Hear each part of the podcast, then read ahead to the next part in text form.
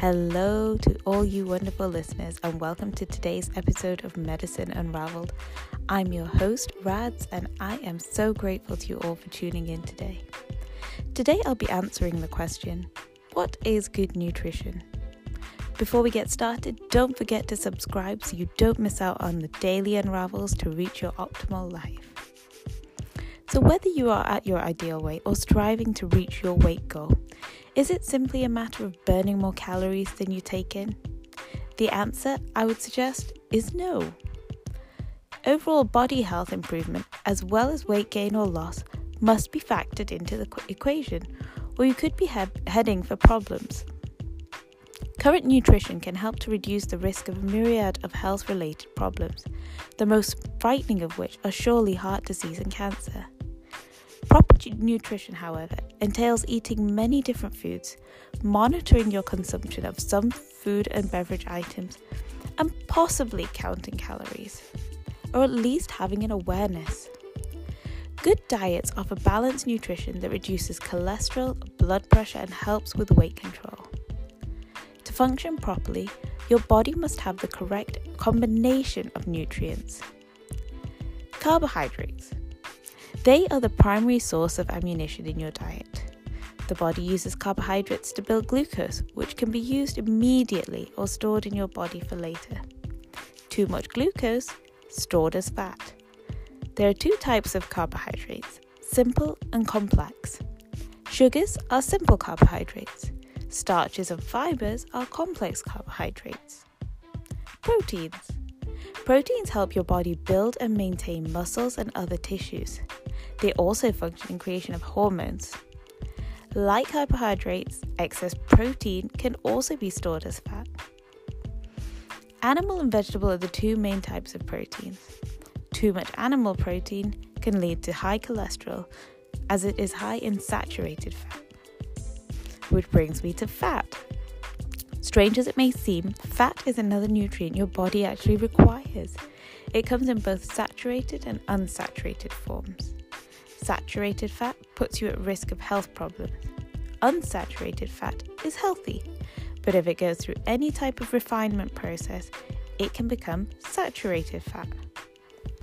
Vitamins. These are also required nutrients. Different vitamins perform different tasks within the body. They can work with the metabolism to help with energy levels for any task you can think of that you need your body to perform. It has also been noted that certain vitamins can prevent disease. For example, vitamins A, C, and E, also called antioxidants, can assist with the prevention of coronary artery disease by keeping buildup of occurring on an artery walls. Vitamin B1 is needed for digestion and proper nervous system function. Vitamin 2, B2 is needed for normal cell growth. B3 helps to detoxify your body. Folic acid assists with production of red blood cells. Vitamin D assists with absorption of calcium, and vitamin K helps your blood clot. Minerals and trace elements. These are another nutrient your body requires. Both are used in many different body processes. Minerals, like chlorine, help make your digestive juices. Phosphorus helps build strong bones. Both can be found in the foods we consume, but with a trace element, your body just needs a tiny amount. Salt is one final nutrient your body requires. You should not consume more than 2,400 milligrams per day, though, as it might raise your blood pressure. You should follow several guidelines to create a well balanced nutritional diet. Firstly, try to consume one to two cups of vegetables and two cups of fruit each day.